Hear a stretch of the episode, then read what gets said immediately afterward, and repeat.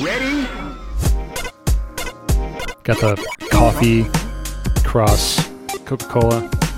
Yeah, I don't know why. I don't know why I was thinking when I bought this. I mean, I've been fighting a headache for like two days. It's gone now for Yeah. the most part, but I wouldn't be surprised if this brings it right the hell back. Yeah, that always helps me out. The um, are you hearing okay? Yeah. Okay, cool. I just thought I'd record this too. Hello and welcome to Oh, okay. Hello and welcome to Rhythm and Pixels, a video game music podcast. This is episode 29-4, and we are your hosts. My name is Rob Nichols. and I'm Pernell. Every week we give you a podcast, and you give us The 411. the 411. What's Actually, the 411 song? What's the 411? Actually, Morgan Gotta should go. give us the 411. Write some emails in. Give us the chatter batter. yeah, what's happening? But otherwise, yeah, we do a podcast. Hopefully, you guys enjoy it, and we ultimately get together and have fun, and that's what's important. Yes. So, Oh, and- hello. Oh, and it's video game music, all consoles, all generations. You pick a topic, and we're back. We're back in the summer of 16-bit, but the summer's almost over.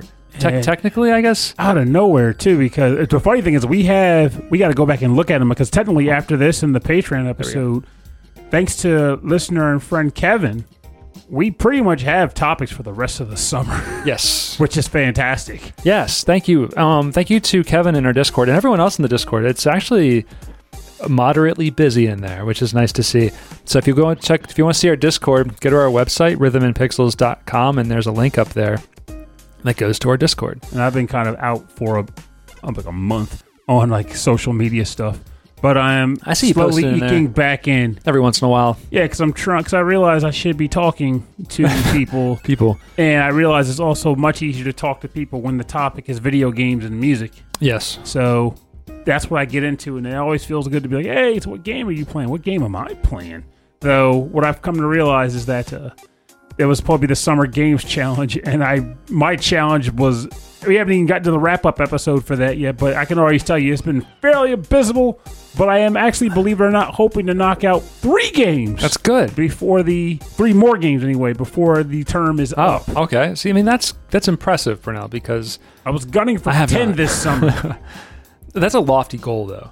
I mean, for so many months to get ten games in, it's completed. I think the part, I think the joke's going to be Right. the wrap up for Summer Games Challenge, and then a follow up episode for Games Started Over Summer Challenge because that was like That's new what- game plus. new game plus because that's where I'm a Viking. I started so many friggin' games this summer, it's absurd. Yeah. But that that'll be saved for another episode. Mm. Well- Aside from that, how's life?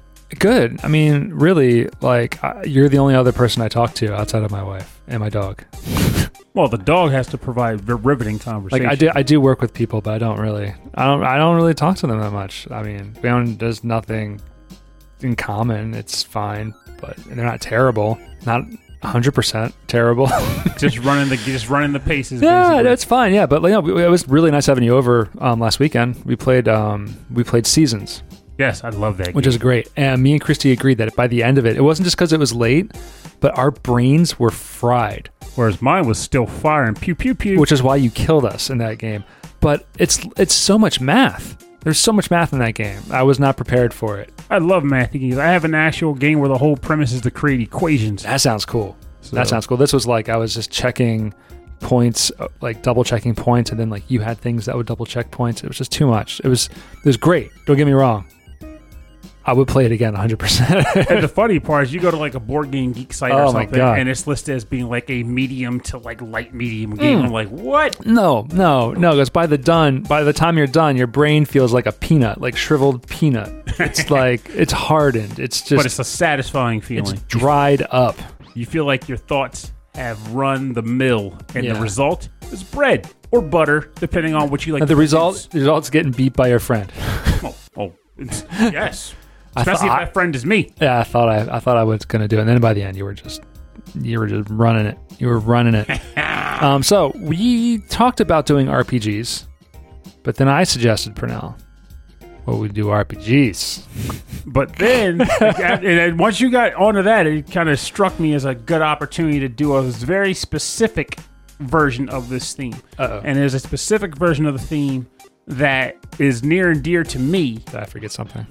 Yes, you probably did, but that's part of the fun. Okay. Um, We were doing so 16 the 16 bit, but it's a little deeper than that. So the topic title for the episode is 16 bit RPGs that don't start with Final Fantasy. Oh, okay. No, I, did have that. Okay, good goody. I was like 16 bit RPGs that have blue characters. I'm like crap. That's what not did I how many there are. Um, so why specifically that? Why so structured around that title? Well, that is because uh, many moons ago, I used to go to anime conventions with a group of friends, and we used to put on a panel at these conventions called RPGs that don't start with Final Fantasy. And the reason being was because we used to harp on how a lot of nostalgia heads would just talk up Final Fantasy like it was the greatest thing ever. But you bring up something like a Lufia or something like, what the heck is that? What's Yeah. a Lufia? Like, Yeah. what? Oh, I spent all my time replaying the same three or four games over and over again. Yeah, yeah, yeah. So we were like, you know, we should have a panel where we bring this up, and that becomes the actual shtick for the panel. So it Hmm. started out being RP like, like RPGs of the '90s, then it was RPGs like that, like all RPGs, like RPGs of the ages. Yes. And then one year we did one where it was like only Final Fantasy, nothing else, just for fun. Like That's what you did at the last um, MagFest, right? no, no, I was still at ASIN. Magfest, actually, we wanted to. I wanted to do. Oh, it there, I was thinking of get ASAN. I was thinking of ASAN. Yeah, I was thinking of ASAN when you did that. Yeah, because remember you were you were you were was on the show. You were talking about replaying a bunch of them. Yeah. Yeah. And it was fun, but the sad part is, I, as much as I, I felt like we would have always done better at MagFest, but I could never get all the panelists to fly out for it, which was unfortunate. Yeah, it's easier for one person to fly out rather than like everybody. Exactly. Yeah. But it still lives on in my heart, and I'm still friends with a number of them, and one of which is actually a patron, which is pretty cool. Oh, So is that the uh, the, the wise guy? the wise guy. That should be that should be his new nickname. I can't. the That's, wise that's all I remember. Musashi two nineteen. AKA, Chris, the wise guy. is he the wise? No, come on, Is there an actual the wise guy? Wisner, Chris Wisner. Yes, the wise guy. I call him the wise guy. But yeah, he was a he was a, one of the original members for the most part. Okay, cool. He came on the second year as a moderator. Mm. No, no, yeah, he was a moderator, but he just naturally blended in, and he became a panelist slash moderator. it was great. you you uh, corrupted him. He's like, I, you can't control this. you can't control this. So for this show, I wanted to pl- because I never really played a lot of RPGs in the '90s. I went back and played a few in the 2000s. Obviously, like the, some of the Final Fantasies, current like the, the SquareSoft ones, the big ones. But there are so many, so many on the super on the Super Famicom, the Mega Drive, the PC Engine that I've never touched that have incredible soundtracks that so I wanted to pick um, Japanese only titles. So I'm looking forward to yours. Whereas in my case, in addition to just the general theme, every game I chose from is a game that was a favorite of one of the other panelists Oh, in the group. you gonna call them out? Of course. That's awesome. Okay, I'm looking forward to this then. So I, I'm gonna start with the Super Famicom. This is Fire Emblem. I think this is Japanese only. I mean, I don't know these games very well. well, So- it depends on the fire. well, Fire Emblem Monsho no Nazo, um, known as Fire Emblem Mystery of the Emblem. Actually, I think that might be only Japan. Yeah. I've never heard of that one getting translated. It is composed by Yuka Tsujiyoko, and we're going to listen to the track. I chose a few. Um, War of Heroes from Fire Emblem Monsho no Nazo for the Super Famicom.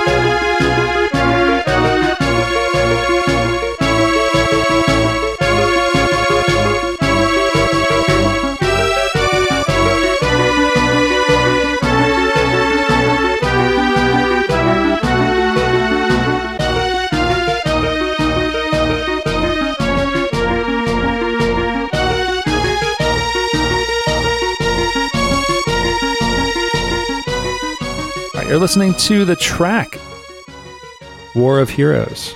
Purnell. Really? Yeah, this is from uh, Fire Emblem Monsho no Nazo, or Fire Emblem Mystery of the Emblem for the Super Famicom, composed by Yuka Tsujiyoko. Purnell. Oh, well, now that you tell me, now I get it. now it makes sense. So yeah, a lot of this soundtrack is kind of like a marching, like kind of military rhythm to it.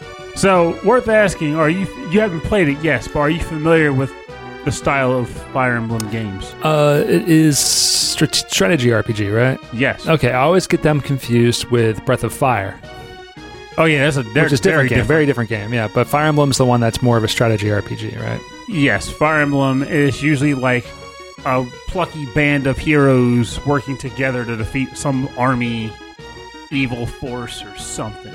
So the marching would be, you know, like the individual members being moved across the map, and then you're fighting like various like individuals that are meant to represent a wave of soldiers, Oh, okay. and you're taking them out. Oh, right, right. And then when the, when the units touch each other, then you see like the big masses of them like fight or whatever. Oh no, no, it's still just one v one. Oh. It's just the fact that like the enemies will be like, you know, Grustian soldier, Grustian soldier, marauder. So Mhm. like just general group of people working against you. And then eventually, of course, the final boss. But then the later games, like, I think Three Houses was the last one, and that actually finally embraced the whole idea of like you're in a war. So even though it's one v one combat, when the battle is actually running, you see like groups of people going at it. Oh, So it's actually kind of a Oh, that's cool cool. idea. so it's um so originally I guess the original ones are a lot like Shining Force in that way. Yes. Okay, cool, cool. Yeah, I liked Shining Force. I played that on mobile. I played that on my iPhone. I'm actually kind of sad because very recently someone brought up, like I saw a link to a new Shining Force, but it's just a gacha mobile, the Ah. usual shtick where it's like, hey, you love nostalgia? Do you like gacha? That's rough. Well, we got something for you. that Like, is rough. how about making an actual game? Not this gacha garbage. You know, I used to play. Um, I used to play the tactical um, as a Final Final Fantasy Tactics. I know this is this is RPGs that don't rhyme with Final Fantasy, but I used to play Final Fantasy Tactics on the DS, the DS one. Uh huh. What was it called? Well, the DS one was Grimoire of the Rift. It was called Final Fantasy Tactics A2, A2. Grimoire of the Rift. That's what I played. Though someone's like, I might be wrong on that second part, but I'm I'm I think it was. A two. I think it was A two. It was definitely A2.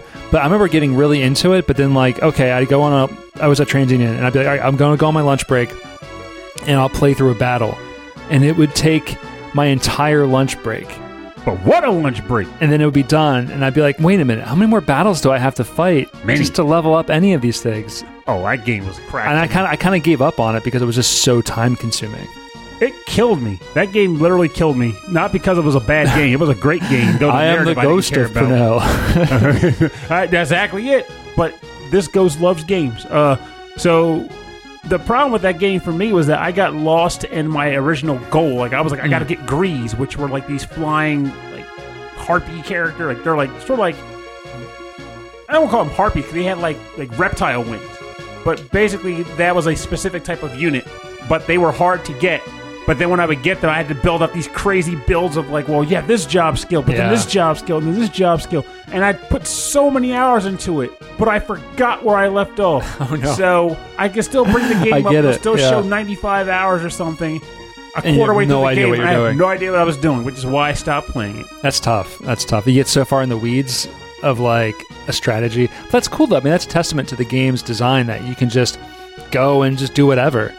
And then when when when I feel like with most RPGs, I appreciate a very linear design. You know, a very linear story. Like it tells you where to go next, or at least implies where to go next. The mm-hmm. tactics games was like you're going to fight these things, but you can just do whatever you want, right? You can just kind of like build your build your team out however you want them to do. Pretty For me, tactics was all about just surviving. I was thinking- like, I just need to survive. Well, the funny thing is that it was linear, but you could either select the story mission or select one of the five other missions they gave make Yeah. available to you, or just do a skirmish. And you're like, but the skirmish gives me experience to get job points to build out a cool character. So the story's staring me in the face, but I gotta, I gotta get customatic. I just made that word up, uh, but I gotta customize. I gotta Yeah, get yeah, to yeah, it. yeah, yeah. You're obsessed with it. You're you're getting creative with it, right? Mhm. I, I like that. I like that when, when when games can encourage you to do that. But Again, we're talking about Final Fantasy, and I that's that's naughty. That's very bad. I go into the penalty box. Yes, you do. While Purnell picks a track. Yes, that's right. So, what track am I going to pick? That was an amazing segue. I would like to uh, accept this award. So, the track I'm going to pick to kick this off from my end is from the game The Twisted Tales of Spike McFang. What? And the track title is called Ratville Mountain Range. And it was composed by Hisashi Matsushita.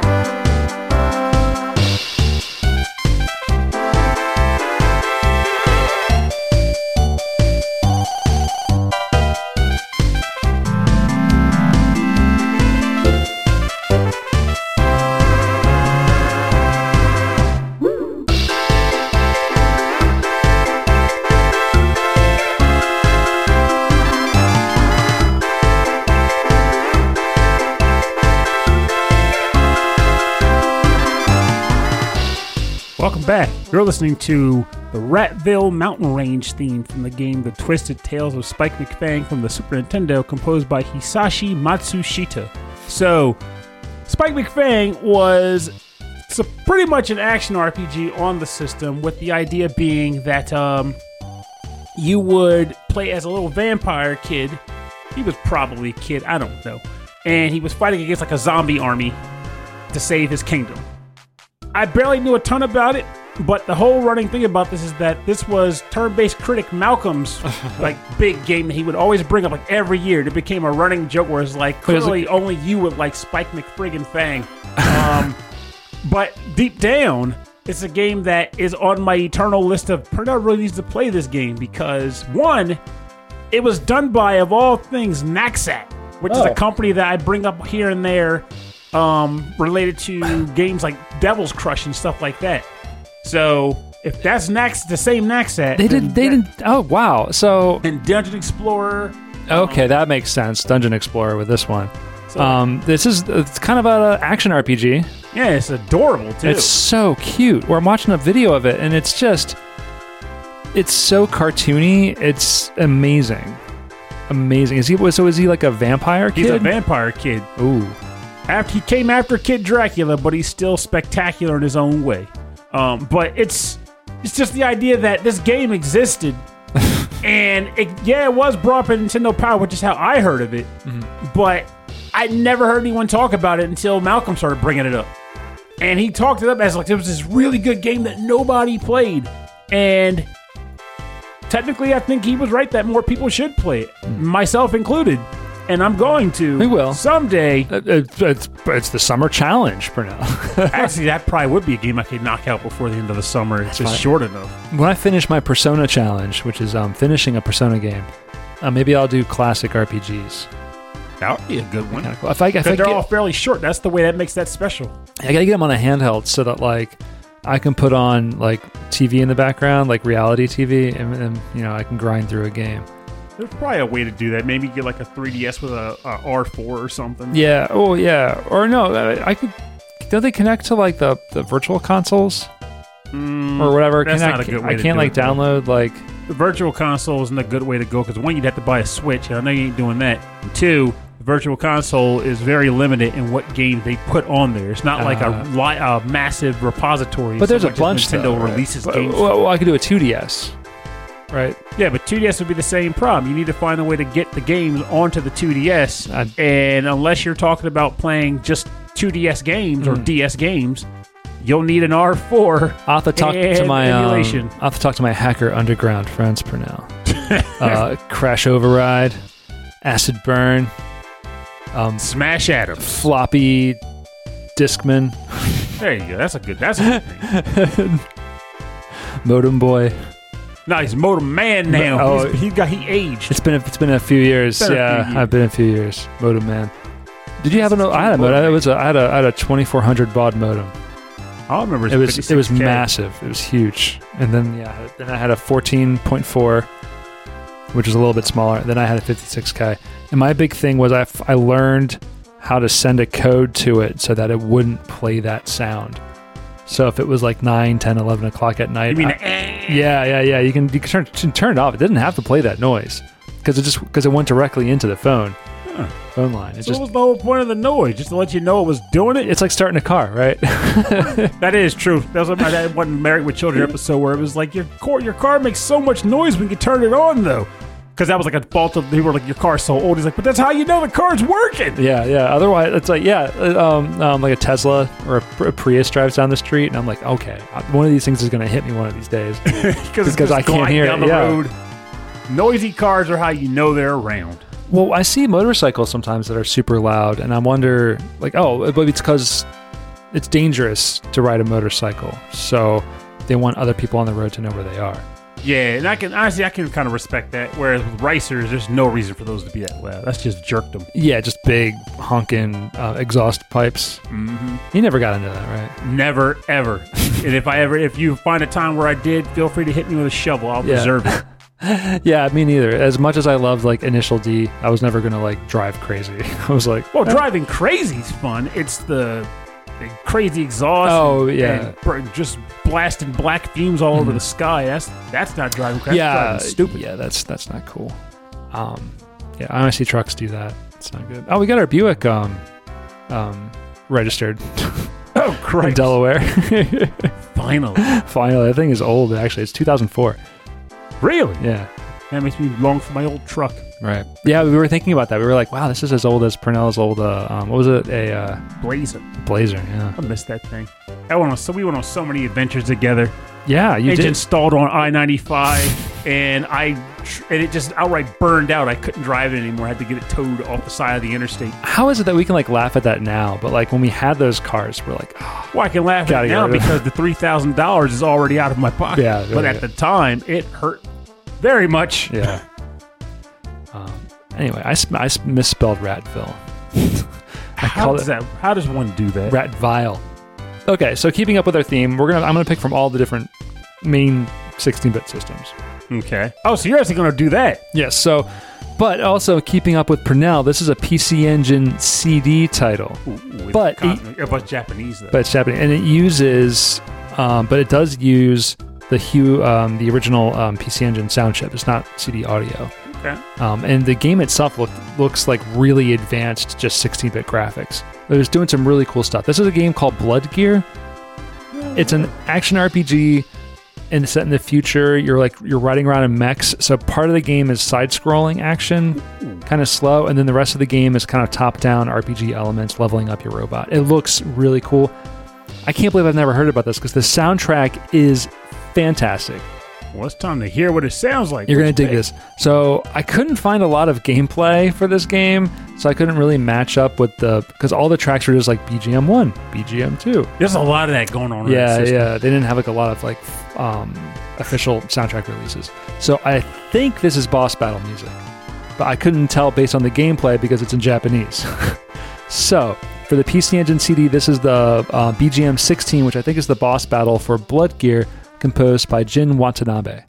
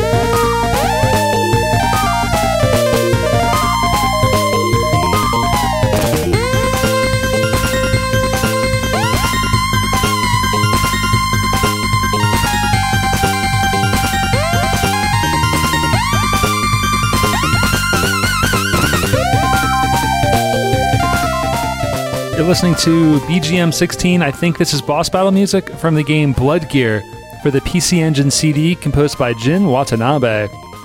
This whole soundtrack is so cool.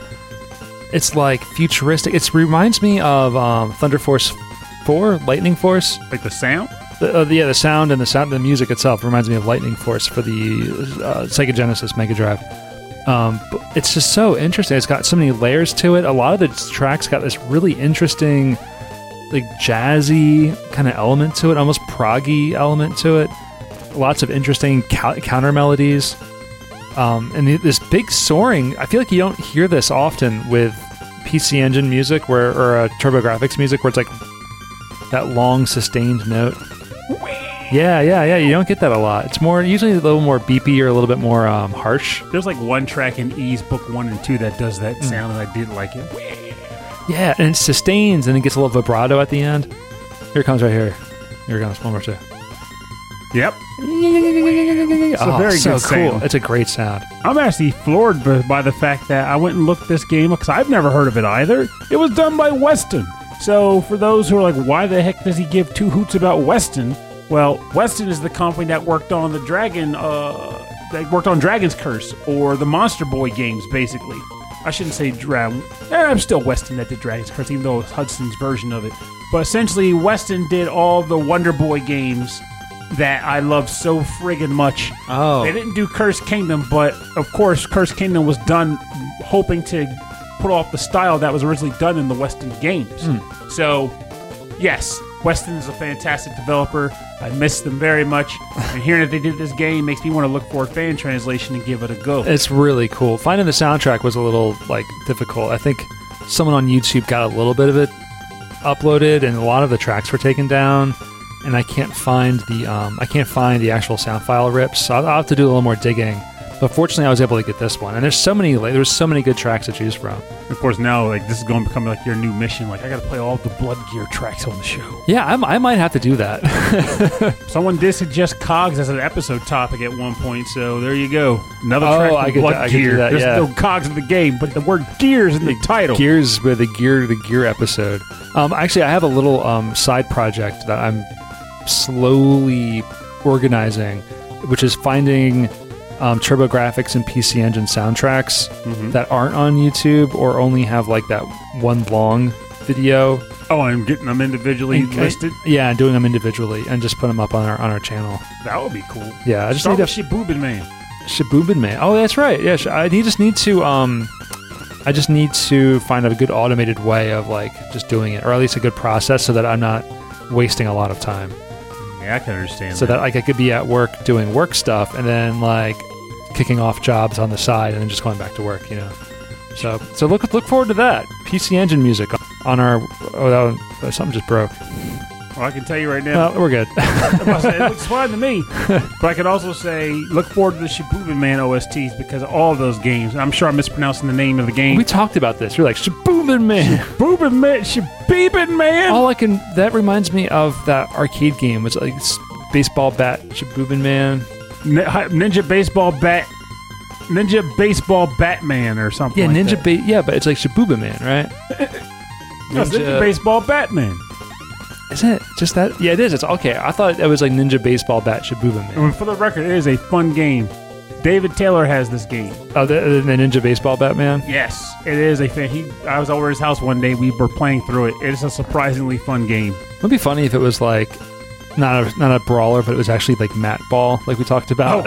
it, honestly, the title would fit if it were. Kids would just be like the characters would just be like knocking each other off the mat with like ninja moves, throwing Oh. shuriken, shuriken. Oh, it's IRAM. That's awesome. All right, we should move on. So, what's your what's your next track? All right, next track is going to come from, well, the game Terra Terranigma. Oh, okay. Yeah, that's a good one. This is the overworld theme from that game, and it is composed by Miyoko Takaoka and Masanori Hikichi.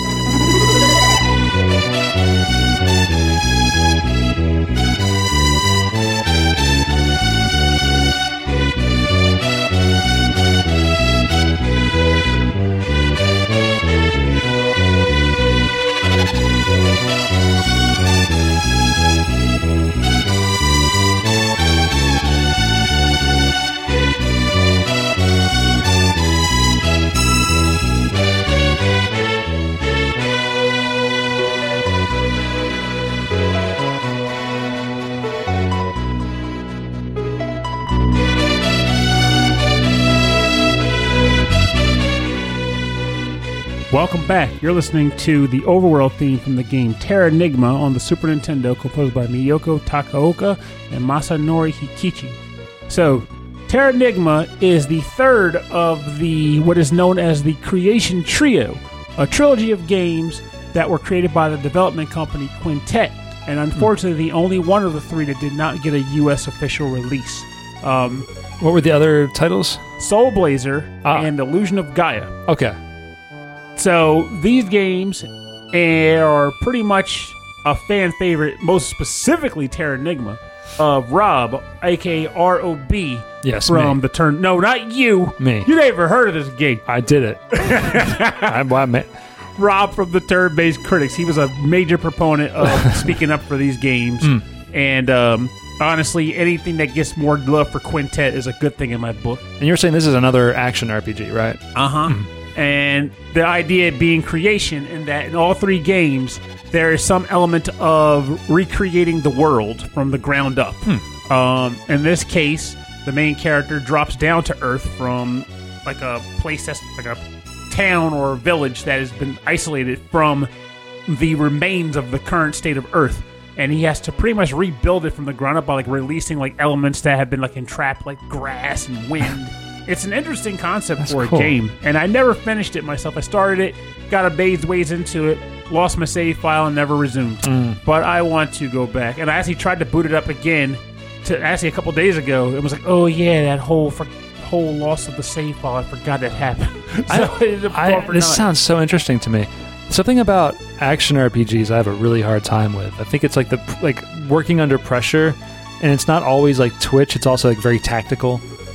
That's why you Um, should play something like maybe maybe Secret of Mana would work for you because in that game, Yeah. magic you can it's like you can dodge the magic. Yes. You're just gonna get hit. You're just gonna get hit. Um, I remember um, playing Odin Sphere and, and having a really hard time with that game. because that game gets rough. I Yeah. never finished Odin Sphere. Oh, okay. Yeah, also, I thought I was just. though because I put it on hard mode and it showed me. I Uh, yeah. I always thought it was just bad, but maybe I am just bad. Well, also, that game, at least the original version, had a horrible slowdown. So that could have played a role in it too. That would have helped, though, right? No, No? Not if you're not. Not if you're working on timing issues. No, and I guess, stuff. yeah, I guess you're right. Yeah, yeah, yeah, yeah. I think about like shoot 'em ups where things slow down, and I'm like, oh, thank God. Yeah, those are good because the timing doesn't change because you're moving at the same pace as the bullets. Yeah, So you're just like slowly kind of wedging your way through versus uh, a game like Odin's Sphere where it's like you're ready to go to a swing and then the game slows down, so your reaction time is always like, whoop, there goes that. Um, but yeah, I. I um, I'm a personal huge fan of Illusion of Gaia. Soul Blazer was a game that I remember reading about Nintendo Power, and I never got a chance to. Well, it's not I won't say never because that did change, but I didn't get a chance to play it in its heyday. But I was always enchanted by it because of Nintendo Power, and then I got a chance to finally get into it in like maybe like the like like two, early 2010s or so, and had a good time playing it. But Terranigma is the one that missed the boat. Illusion of Gaia, I probably still have this T-shirt that came with my copy of the game. I Oh, just gotta wow. look at my old archives. I can picture the um, I can picture the the artwork to Illusion of Gaia. I did a remix of Illusion of Gaia on our webs on our YouTube page. Really? Yeah, years ago. So good. It's really good. Um, this soundtrack, this song is phenomenal. It's it's like it sounds fully orchestrated on the Super Nintendo. This is amazing stuff. Makes for a very sense, a very serene sense of exploration, wouldn't you say? I think so. Let's explore our next track, shall we? Ah, segways. All right, now we're going to venture into the Mega Drive, Sega Mega Drive, Mega driven as it's known around the world, Sega Genesis, as it's known, in the sticks of America. yeah, out here in America town. Out here in the sticks. It's like that um, Billy Joel song, "Born in the USA." That's not Billy Joel, is it? It probably isn't. I wouldn't know. I Bruce know. Springsteen. I know it because of music, and I'm good for that. Okay. We're gonna listen from the game. It's called Surging Aura. It's for the Sega Mega Drive. It says the this is this is the boss battle music. It is um, composed. We only have the name Kamo K A M O. I don't know the actual artist's name, so no, it's a little pseudonym there. So this is a boss battle from the game Surging Aura.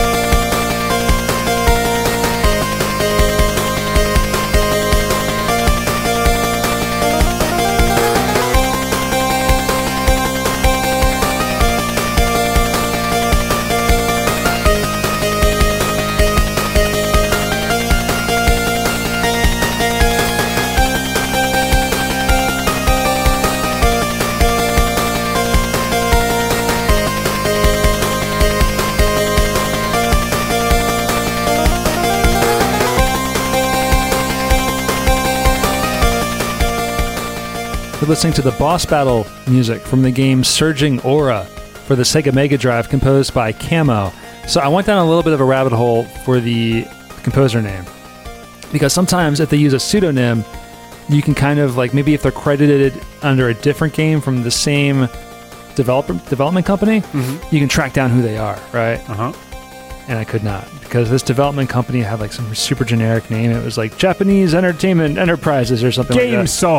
And then if you look at their other games, this is the only Mega Drive game they made, and then the only Saturn games they made were little block puzzle games that when you completed a puzzle showed nudie pictures of girls. They were very popular back then, so I can see why they probably switched to that. Yeah, probably.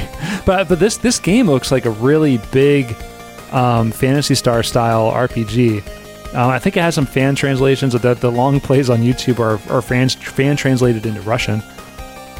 So Hey, hard to tell what's happening there, but it looks really cool.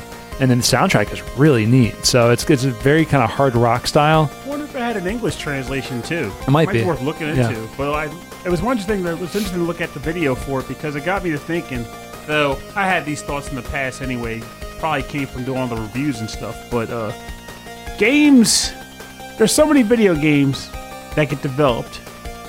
And when it comes to RPGs, other genres works like this too. Definitely with beat 'em ups, but with RPGs, it's amazing how very rote, similar by the book they can be. Yeah. And yet we still like them all as individual games. Like I watched the video for this game and I'm like, I've seen like 20 other games that look exactly like this with walking through the cave, with those types of textures. I know, but then like, but it looks a little different, like a little cleaner, and you're like, oh, I'd play that. I would Right? totally play it. Yeah. But it's like it's like you line up these five games where the characters are all venturing through a cave at the same time. And you're like, wow, even though they are different games, they look so very similar in how things happen. And the random encounter happens, and you're like, okay, this one has a swirly, this one has tiles falling, this one just has a flashing screen. it goes to the battle screen with the turn base, and it all just lines up. But it's like, and that's and it makes you wonder because like that's that thing where your parents would walk in the room while you were playing a game, and they're like, "Did I just see you play that game last week?" Yeah. like, no, Dad, I'm playing Breath of Fire. That was Final Fantasy. Jeez, they're different games, man. um, but Yeah, I guess they're they become a little derivative, sure, but um, they're always like kind of expanding on different ideas. The good ones do, right? The good ones break new ground or they refine an idea like really, really good. Like when they introduced the active battle system Mm-hmm. Into the Final Fantasy games. But we're not talking about Final Fantasy though. but I will say this though, for anybody who's like, Not "Well, at you're all. being harsh on video games, Pernell. Not quite the contrary. You're allowed to be. You play them. Well, this is true, but I will say I'm not being fi- unfair, at least because I do admit that applies to, and I think this is just a part of getting old, really, too. Like that applies to so much. Like you describe certain movies and TV shows, mm-hmm. you can generally just like take the plot or narrative and like line up the plot points and be like, well, this is boilerplate rom com. This is boilerplate buddy comedy. This is boilerplate cop drama. Well, there's like a thing, right, where there's only like five stories that can be told. It's like man versus man, man versus nature, man versus God, um, Man versus puppy. man versus self, and then um, I don't know, God versus puppy. There it is. The puppy.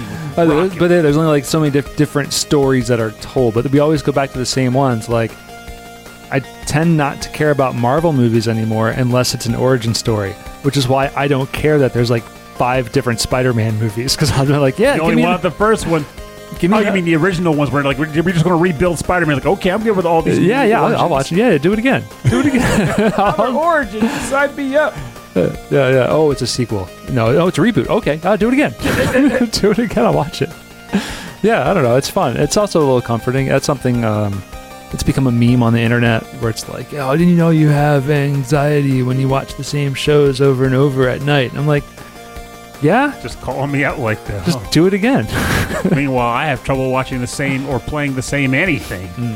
which I don't understand why. I feel like if anything, that might be more anxiety. Like, are you are you watching anything like for a while there? You were watching a bunch of anime, like, but, but that's for like a club though, right? Like, no, I have no club. It's just me. Like, I think right now I'm watching Duncanville okay. because for some reason that was one of those shows where I started watching during dinner. I was like, I like this. I'll keep watching it. But uh, I watched that and um, still watch One Piece. Still, 20 years later, I still watch One Piece. Um, let's see what else is there. uh, My Hero Academia, Right. and I could stand to watch some other shows. Like I You I want to watch Reincarnated as a Slime or something. You were watching that one, Beastars. Beast- Yeah, I was watching Beastars, and there was a season two, but I never started it. That looks interesting. Looks It, weird. it was it, it was good. It was good.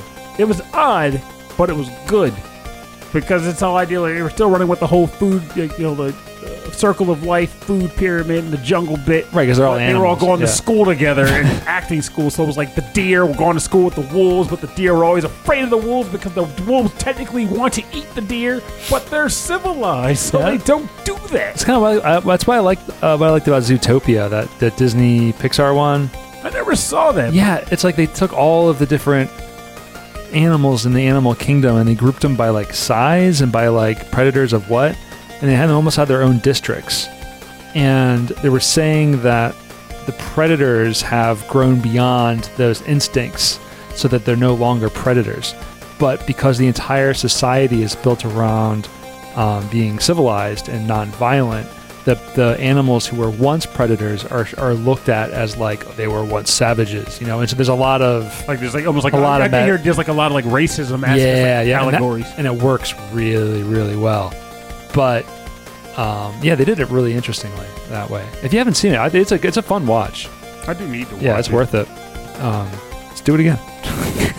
watch it again. Zootopia. It's a good one, yeah. And there's a lot of um, fan fiction between the two main characters, which are obviously a I have bunny, no rabbit, and a fox. I have no doubt.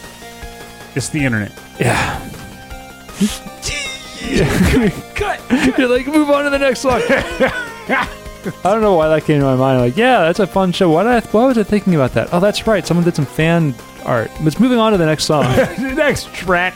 So this comes from the game Phantasy Star 4: The End of the Millennium for the Sega Genesis. Oh, yeah. And the track title is Cybernetic Carnival, and it is composed by Izuho Numata and Masaki Nakagaki.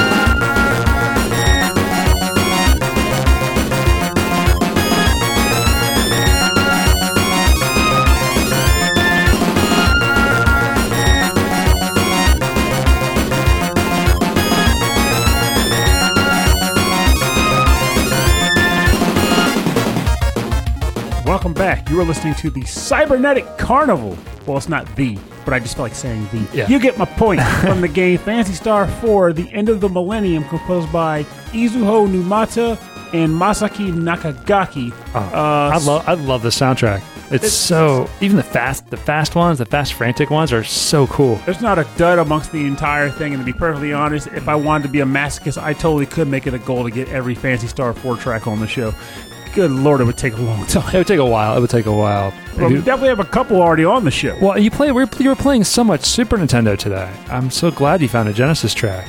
Well, keep I mean- in mind the theme is why that exists this Yeah. way. Is because, and I said this back then. Even the Super Nintendo was the hub for like the majority of the hotness for RPGs. Yeah, There are admittedly a number of good ones on the Genesis, many of which I haven't played to this day, like Crusader of Centy. Mm. But uh, Super Nintendo was like the spot. But Phantasy Star was the thing that anyone with a brain would put up and say, despite what you think about the Genesis, there's love for Phantasy Star Yeah. if you like RPGs yeah. The or Gen- JRPGs. yeah the Genesis had go like the big ones people talked about were Phantasy Star and Shining Force. Mm-hmm. And I love me some Shining Force. Now, Phantasy Star was a beloved favorite of listener, friend, and TBC, fellow TBC guy, Chris, aka Musashi two nineteen. He uh, Wise guy, wise guy. the wise guy. There you go. um, he was a big proponent of the Phantasy Star franchise, most notably for, and I was going to pick the Rune theme because that's a character that he toted as being really awesome, and Rune is freaking awesome. But we already played the Rune theme because it's a good song. way song. back in like World Two. So Yeah, that was um that was actually at, at the Genesis RPGs episode. yep, and I think you picked that track too. Probably. So like Phantasy Star 4 though is like it's such a fantastic game and the reason why this track bops aside from just being good is the fact that so it's a traditional JRPG, you know, characters get together, they go walking around, they go to town, shop, get a narrative, go to dungeon, blah, blah, blah. Yeah. Um, but at a certain point in the game, you start to get vehicles, you know, typical alternate modes of transportation that JRPGs love to give players. Yeah, something that flies. hmm But in this case, this is, the first thing you get is an actual tank. Meant to drive over like desert waste, like like quicksand and stuff. Yeah. But most of these kinds of games, either vehicles prevent you from getting into battles, or the battle would just be a normal battle. But now you're on a boat. um, but this game flipped the bird and the script by giving you a fantastic new battle theme and a new style of combat because now you're fighting inside the tank and your combat choices are based off of the functions of the tank and the enemies are giant enemies that are attacking the tank okay. So the tank blows up, everybody dies. But uh, if the tank doesn't blow up, you keep going. And if I recall correctly, it auto heals too, so you don't have to worry about like Oh, using items on it. Uh, that always reminded me that, that that style of combat in these games reminds me of Skies of Arcadia, mm-hmm. when you would swip fr- switch from being just normal guys fighting in the air, which is always silly to me. They were just always fighting on their boat or their airship, and then, then you actually had the airship to airship battles, and that would totally change how it was done. I feel like with Skies of Arcadia, if they made if they made the airship battles more intense or active, Ah, they they they could have been the entirety of battles for They should have Sky. been. They, they really could have been, but they were so slow because like you had to wait for specific turns to do specific moves because everything was very cinematic. Mhm. It was like if, he, if he's charging his gun, you need to Yeah. use your shield. But if he's using his if it's cooling off, this is when you use your gun to shoot him while he's vulnerable. Yeah. Oh, and then the whole thing was like, all right. Bring him about. Bring him. It was like it was like a naval battle, but it was just kind of boring in that way. But um, this sounds cool. I, I like this the uh, this idea. Oh, yeah, it's, So what, other do you get other vehicles too, or it's just like You do, but the one that stands out right now mainly is the Landmaster or Land Rover or Land something. I like It's- Landmaster. That's not, I'm gonna name my car the Landmaster. Funny My- bar is the Landmaster is the name of the tank in Star Fox. Pernell, getting the getting the Landmaster. You mean the Toyota Corolla? The very same. Uh, but yeah, like I know you get like a spaceship eventually to fly through space, but I don't recall if you actually flew to planets or if you just picked them off of a off of a list once you got the ship. But the Landmaster or the whatever, the freaking tank Yeah. is the main thing that I remember as far as like tr- like vehicular traversal. Now, looking at this artwork for Phantasy Star makes me think about how in the 90s, like, anime in America wasn't really prevalent. We talked about this before. Mm-hmm. Like, you can really only find it at, like, a Suncoast video, sometimes in, like, the adult video aisle when the videos weren't always adult, they were just anime, right? They ain't nowhere else to put them. But in, on in video games, most of the games that you saw with the anime style characters were RPGs. Mm-hmm. And in this case, they did a really nice job of because they did it like in a sort of comic book style, where if you got to like a cinema scene or a story sequence, mm-hmm. they would have the text at the bottom. And they would have like sliced panels a la comics, where it's like, "Hey, here's the bad guy," and he's like standing up, and it's like a sliced panel, it's like a triangular panel, and the other characters on the right like gasp, and it was, it was a very, very good way of telling a story. Like it was exciting. Yeah, it was almost t- telling it like almost like like it was a manga, right? Which is really neat. So I'm wondering if um, the the kids who played a lot of these RPGs back in the day, maybe that's sparked their love for anime in the future. I would I would not doubt that for a second. Yeah. I'm pretty sure these kinds of games were the stepping stone for me to get into anime. Most notably, once I started doing like CGI animation and stuff like mm-hmm, that, mm-hmm. because I will say I did watch like old Dragon Ball and Voltron and Oh, yeah, me too. stuff like that, but I didn't put the anime umbrella. I didn't put the anime moniker to those. I was just like, these are different cartoons. I didn't realize Yeah. that they had an origin and that I could associate them with an entire style. But once I was old enough and I was getting exposed to these kinds of games, I was like, wait a minute, there's a whole thing to go around this. I can Yeah. go find shows that are animated like this. Yeah, get I- me, I- I get remember- me set up. I remember seeing um, like Chrono Trigger and being like, oh, they look like they're Robotech. These are Robotech characters, right? But at the time, I, Yeah. I immediately linked them up to Gum to Dragon Ball because Ah. the whole Toriyama setup, like the yeah, but you knew Dragon Ball. Mhm. Yeah. Oh, you didn't watch Dragon Ball back in the day? I mean, I watched it when it came on to, um, Oh, Cartoon Network. yeah, on Toonami. Oh yeah, like when I watched it, it was like it was in like a s- it was in syndication at one point on PHL 17. And even before that, the original Dragon Ball had some episodes, and one of the movies aired on uh, Philly 57.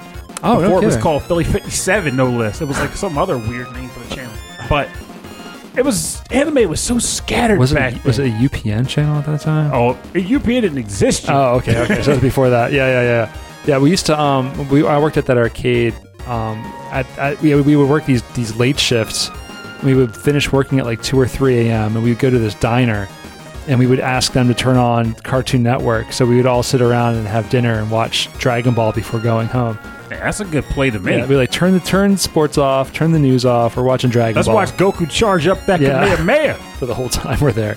Um, all right, I'm going to turn this track down, and we're going to get into the part of the show that we call the bonus round. Bap, bap, bonus round. Uh, the bonus rounds where we play covers and remixes and arrangements on our theme. And um, you know, I, I it took me a long time. I mean, I edit these shows every week, and it took me a long time to realize that when you do your little bonus round song that I've just expected you to do, you're always doing it like in the to the tune of the last song that we're listening to. Sometimes, sometimes, Sometimes, not always, yeah, but sometimes, most times. Yeah, I, I like doing it. I'm like, wait a minute, there's a beat here, there's a sound here. Yeah, I'm like, oh, I should just leave the song playing, but no, I kind of like it that you're like, okay, let's see if Pernell can nail it. Every time. All right, so uh, arrangements and covers and remixes on our theme. So I brought to you. This is the official symphonic um, arrangement for Shining Force 2.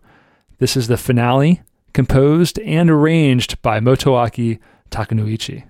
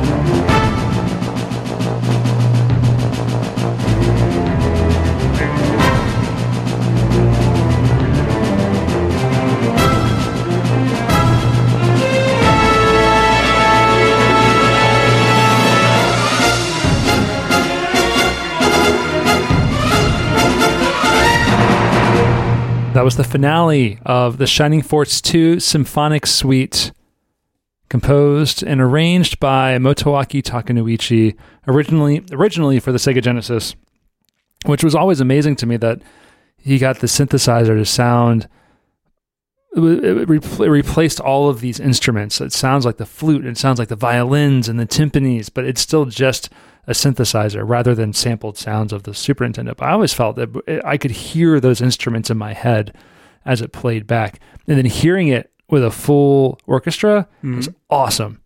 It's this whole thing is so cool. I love it. I honestly, I just love the OST for this for the Shining Force game. It was again, well, the original was Motoi Sakuraba, so kind of a done deal there. But uh Oh, the first Shining Force. the original, I mean, I could be well wrong. Actually, I'm very wrong. Take that back. Erase what I just said. That was not Motoi Sakuraba. For some reason, my brain wanted me to believe it was Yeah, him. Motoaki Takenouchi. yes, the name you just said. yeah. But I always, I've always had a fondness for the OST. There aren't a lot of tracks in the game actually, and yet what Yes, is that's true. there is legit good. Yeah, the the the opening track is phenomenal. The um the village track that was called like uh, Boo-doo, boo-doo, boo-doo. Happy Town or something. But I've played so many arrangements of that song on the show already. Like it's just it's a great fun song. And then um yeah, and then the ending theme, the finale is is is phenomenal. My favorite track in the game may well be still just the Zeon theme, which is the theme that plays for the final battle, Mm. and it stands to reason that that may well be one of my favorite big final skirmishes by virtue of the sheer scale of it.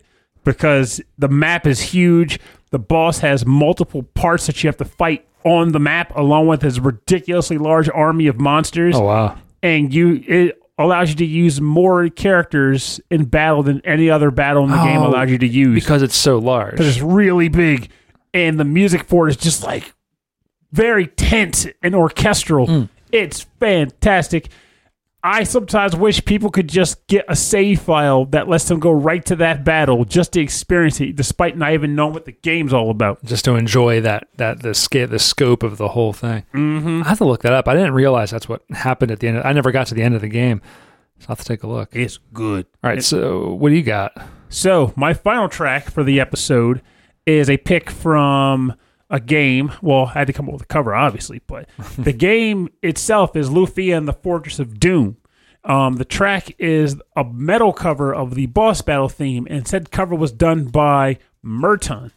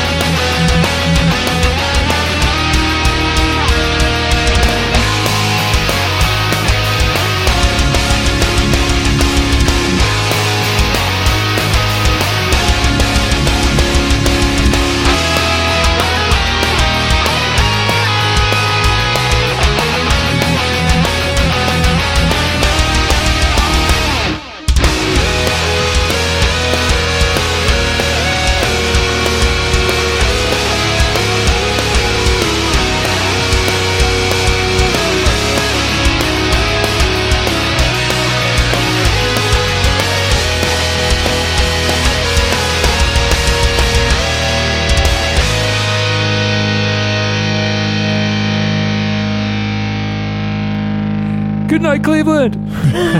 Stop.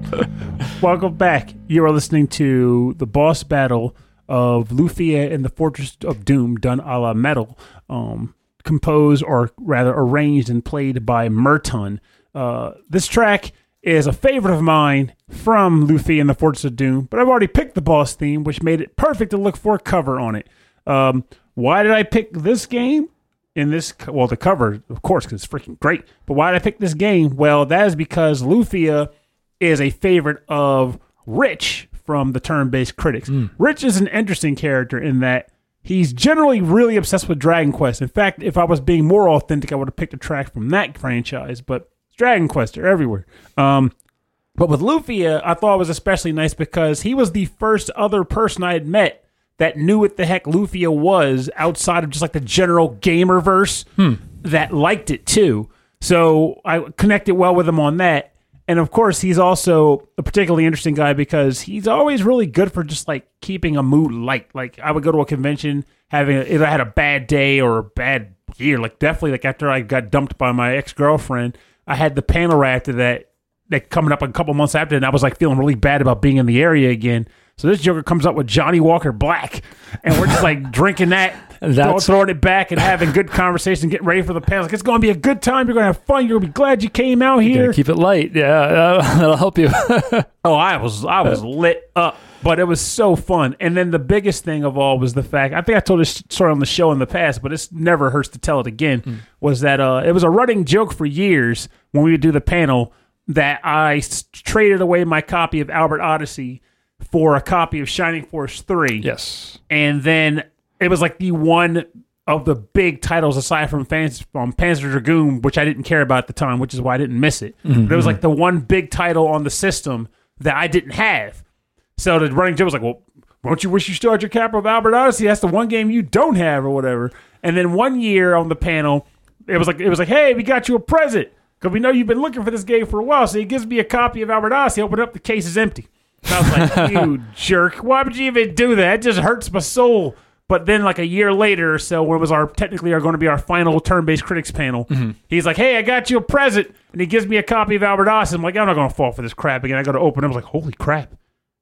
You went and got me a copy of this game." And for those who don't know, go to eBay and look up how much Albert Odyssey costs. You'll know why that was ex- especially hmm. surprising and special, and why if I unless I'm going hungry, I will never sell that game. The, the, the stories you're telling of the turn-based critics is like you actually got together like an RPG party. Like everyone had their special skills, you know, and you were all kind of working together. Did you? Did you? Did you? Did you have to fight and kill God? And Well- at the end, your last your last show that you Well, guys it was did? more like it was more like a digital devil saga where we that we had to fight God to prove to him that we had a right to oh, exist. Oh, okay, there you go. Yeah, yeah, yeah. So now, now, like you're just more powerful because God acknowledged you. Yes, Yes. there it is. But like, I genuinely do miss that that whole thing there because like we all just kind of grew out of it as far as time went.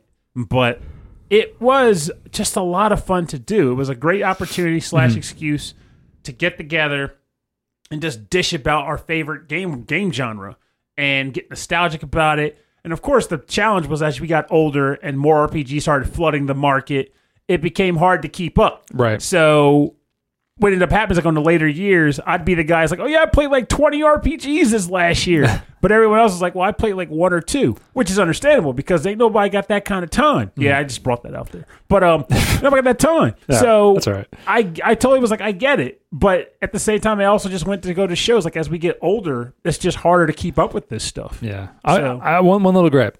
You guys are the turn-based critics. You played a lot of action RPGs on the show today.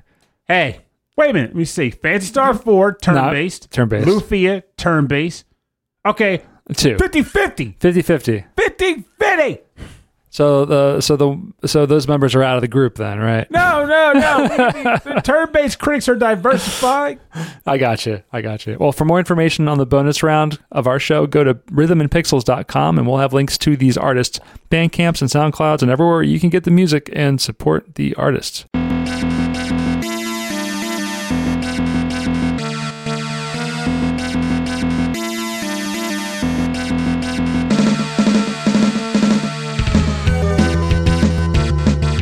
Right, thanks for joining us on episode 29 4 of Rhythm and Pixels. This is our 16 bit RPGs. That don't start That with don't- Final Fantasy. That's right.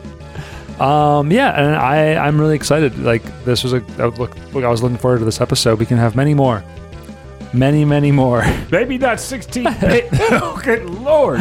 There's a lot. There's a Plus, lot. there probably are a couple. We there are more than a couple 16 bit RPGs. Believe it or not, I'm still learning about ones that got fan translated and released. Like I learned about Mystic Ark not too long ago. There's this one game where it's like it's like the characters are like cards on a board. It's there are some games out there that I've Hmm. never touched from the 16-bit era. It blows my mind that they're out there. I can still experience if I want to get like hyper nostalgic with them. Uh, and we're going to hear some more next week on our Patreon episode, which is our live streamed recorded episode, which we, um, if you're listening to this the day this podcast is released, we're doing it tomorrow.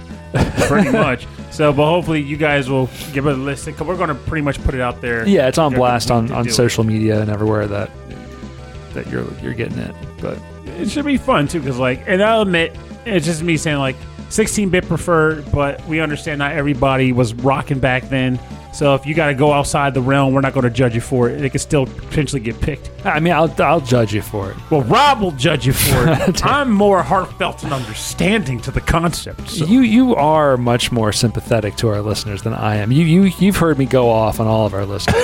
whereas i'm just No, like no it was great it was awesome Uh, Rob, calm down. Put put down that spork Yes, pork. Um, anyway, uh, we're finishing this uh, episode out on a Shin Megami Tensei track. Yeah, because being me, like I had to pick something that you know I would have referenced in the panel. Shin Megami Tensei as a franchise, back then though, was probably when me focusing more on Persona. Um, but Shin Megami Tensei One was the beginnings of the aspect of the franchise that I really love now. I never got into you know Goddess Reborn, the old like digital devil story and all that, but these this is where I came on board. And Ginza, though, despite having played on the show in the past, was worthy of being Long the track ago. to come on. Yeah, it was long ago. Yeah, it's, it's definitely worth at least having at the end of the show. Now, Um, I, I'm sure Chris is listening to this right now and is like, "Why didn't you pick Landstalker, Pernell? I'm sure you would have loved to have trolled me with that one." And honestly, I thought I thought about it, thought about it. But nah, I got to be true to myself. It has to be a Mega Ten track for me on this episode. It's a I- it's a really neat soundtrack on the Super Nintendo because it has almost a because the game itself has like a nightmare quality to it. Like you're it's like you're traveling through a nightmare, and the music has a, a dark feeling to it too. And I gotta acknowledge in the end, though, even though I didn't reference tracks from them on the show, there were also two. There were also a few other TBC folks who were on temporarily here and there and left for various reasons. Um, like we had Jason, who was on at the very beginning, but then you know stuff happened, falling out, resulting in him leaving. Uh, we had June, our friend June, who came on as a moderator. Moderator once Chris became more involved with the panel as a non-moderator. You said it like monorail, monorail, Monorail. moderator, moderator. And our friend Sarah, who came on towards the end of the panel. Um, and of course, lastly but not least, our friend John, who also came on towards the end of the panel. Um, all fantastic people. It was a great time. Glorious memories. Name that RPG tune. Always had prizes for people. Every year, I would bring in like $200 in GameStop credit for prizes. And cr- um, and like um, Rich would bring in a bunch of crazy stuff he bought from the store, like Oh, cool. strategy guides, sometimes OSTs and games. it's a worth going to the, to these panels. Oh yeah. people were walking out of there with money, and it was worth it because I liked the idea of people feeling like their participation warranted a real prize. Yeah, yeah. you know, like hey, I guessed it, and they gave me something I'll actually want. Well, when when cons start coming around again, years from now, we'll be there. Oh yeah, We'll that'll be be fun. Yeah, it'll be fun. We'll, we'll, we'll be we'll be cutting loose. Maybe I might spend more than a day at one of these things. And shooting a curl, busting a jump, Um, ripping a dibble. dripping to dibbles. Um, but anyway, if you want to get in contact with us, if you have a track suggestion or a topic suggestion or um, a band suggestion, or if you're in a, in a cover band, uh, we would love to hear about it. Send us an email. Rhythmandpixels at hotmail.com. And you can get in contact with us other ways, but email is probably the, the best way because it's like low stakes, you know? It's like less stress. Honestly, emails. Email is just the easiest way to keep everything together. But honestly, if you want to hit us up on Discord, that's fine. Yeah, or Facebook, eh, you can do that. But but I, I'm more likely to find the email. I've, Boy. we've had we've had messages sent in Instagram forever. And I'm like, what is happening? I never even use this thing. Um, you check us uh, if you want a full track listing of this episode and access to all of our episodes and links to all of the other stuff that Pernell and I are up to. Go to the website. Rhythmandpixels.com. Um, go to our YouTube page, youtube.com slash rhythm and pixels. All of our episodes are there, and our live stream um, uh, radio station playing 8-bit and 16-bit classics and deep cuts. That's rolling and rocking and rolling when it when it's not running out of memory and dying right now. So I got to take care of that. Um, but I'll be fixing that real soon. Um, check us out on Discord. Uh, this the link is on our website, rhythmandpixels.com. A lot of uh, discourse is happening on Discord. And um, it's uh, Facebook and Instagram and Twitter. It's Rhythm and Pixels, all one word. You can find us on all those places. And to support the show, you can go to patreon.com slash rhythm and pixels. And there you get access to a weekly prequel episode. You get access to, at all levels, you get access to a weekly prequel episode. You get access to a monthly live streamed episode where it's me and Pernell hanging out doing our show, recording normally, but you get to kind of be be in the room with us. And heck, uh, Virtually. And I'm being 100% honest when I say this because, as Rob knows, I bring this up all the blooming time.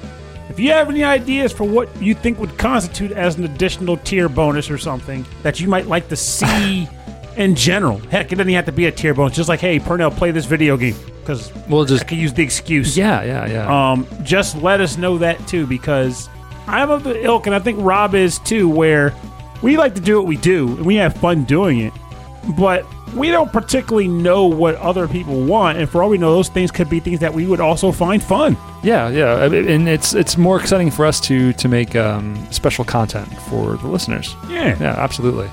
So yeah, so if you have ideas um, for that, but I know there's there will be more merchandise options through Patreon in the near future. Um, as soon as I get my butt off to take care of that. Um, at the higher levels of the Patreon, uh, oh, and all of, all the levels also get um, special roles in our Discord server. You get access to a special channel on the Discord server, generally related to the live stream shows. Um, at the highest levels, you get ac- uh, different um, things you can do with our radio station. You can put your own message our, on our radio station, and you can record your own message on the radio station as kind of like a like an ad or a promo in between songs. And at the highest levels, we'd like to thank all of our Patreon members. And we'd like to thank all of our um, Patreon members at the at the at the highest levels. We'd like to thank Frankly Zappa. Um, thank you very much for your kind emails, um, the videos you're doing They're on- awesome. on Discord. Yeah, they're really cool. Um, and thanks for hanging out on my Twitch chat. I always really appreciate that. Uh, Mike Myers, thank you very much. Um, safe trip home. He might be home already. Uh, Andreas Mielberg, Brian Pitt, Cameron Worma, Carlos Kung Fu Carlito of the Heroes 3 podcast, Chris Weisner, aka Musashi219, aka Wise Guy. Oh, wise guy. Wise guy. Uh, Christopher Shenstrom, uh, Davey Cakes, David Taylor, Harold Howard, Wicked Sephiroth, Justin Schneider from XVGM Radio, another uh, VGM podcast he does with Mike Levy, and uh, Michael Bridgewater from the Forever Sound Version podcast, Reinhard Selkova, Sleepy S'more, Steve Miller, Taco, the Autistic Gamer 89, Ed Wilson of the VG Embassy, Ulf Person, and Ulf Person. Sorry, it sounded like I was Oh, like you- eh, On and off. Oh, mercy. I know it's just, it just sounded like anyway. I could speak where it's good. Um, the last episode of the VG Embassy was all about Moto uh, Motoi Sakuraba. Oh, really? It was Mario Golf. Oh, okay. Yeah, so except for the the early early ones, I think not all of them. Even on the N64, Mario Golf was Motoi Sakuraba. I meant before N64. Oh, and it was just golf, and it was just Mario as that weird referee character. Yeah. Oh no, there was, yeah, he was the golfer. He was a weird referee character in tennis, but there's also like a bunch of like uh, Game Boy ones that never came out here. More than just the regular golf game. Yeah. There was there was there was the golf NES golf. There was the Game Boy version of that golf game. Yes, and then there was another one. There was like a championship one, and then there was one that only was in Japan that had a, um, a cell phone attachment that you can play online. Whoa! And, it, and the soundtrack to that was banging. Was it a Mario Golf or was it a, just a golf? Yeah, Mario Golf because they were all Mario Golf games, but it wasn't no, like no, Mario. bro. Keep in mind, there's Mario Golf as in Mario's in the game, and the titling of Mario Golf. they they they, would- they picked it because it was a golf game with Mario in it. There we go. That's what I wanted to confirm though. Like which Yeah, yeah. which of the two though, because that's important. But um, no, the soundtrack was like one of the best. It, was a Game Boy Color, but it was like a weird cell phone attachment. It was interest, really weird. Anyway, really good show, Ed. I really enjoyed that. Uh, Justin Schneider was also on that episode. Oh. Yeah, I'm pointing at my my my monitor like he's looking at me. but we gotta he's- get one or both of them back on the show too. Oh, absolutely. Um, I would like that a lot. We should we should invade Ed's show. I would like that because I haven't. I've, I've never gone on his show except No. for that one time we were up in Connecticut with him. Yeah, he's like waiting. I'm sure he's just sitting there in the embassy waiting for you to just uh, arrive. Yeah, I mean, yeah, no. All right. Well, I'm getting a little hot in the, the office for some reason, so um, I'm gonna call it a night. Thanks to everyone for listening to the show. My name is Rob Nichols. And I'm Pernell. have a great weekend or great week. Have a have a good time. and remember, I know sometimes we're out and about living our lives, and you, whether it's the news or the internet or just all around you, you're trying to accomplish some goals, and it seems like everybody and their grandma's already done those things. Everyone's pulling off the feats you want to do, almost like they were born with the magic ticket. Or under a lucky star, or just given granola that didn't have ants in it. I don't know and it might make you kind of feel like you know maybe you're missing something or maybe you just not not for you or whatever. But sometimes maybe it just means that for whatever reason you just got to put a little bit more grease into it. You got to put a little bit more work into it. But it doesn't mean you can't. It just means that you have to try a little harder to pull it off. And it's still something worth fighting for if it's something that you truly want. So i guess the basic statement is just don't quit. Yeah. Remember, people are like icebergs. When you see people at the top of their hobby or their craft, you're seeing you're not seeing below the water the rest of the iceberg, right? All of the work, mm-hmm. all of the practice. you're only seeing what's above the surface of the water Yeah, yeah, that's right. Enjoy the journey. Get some, get some poison Ginseng.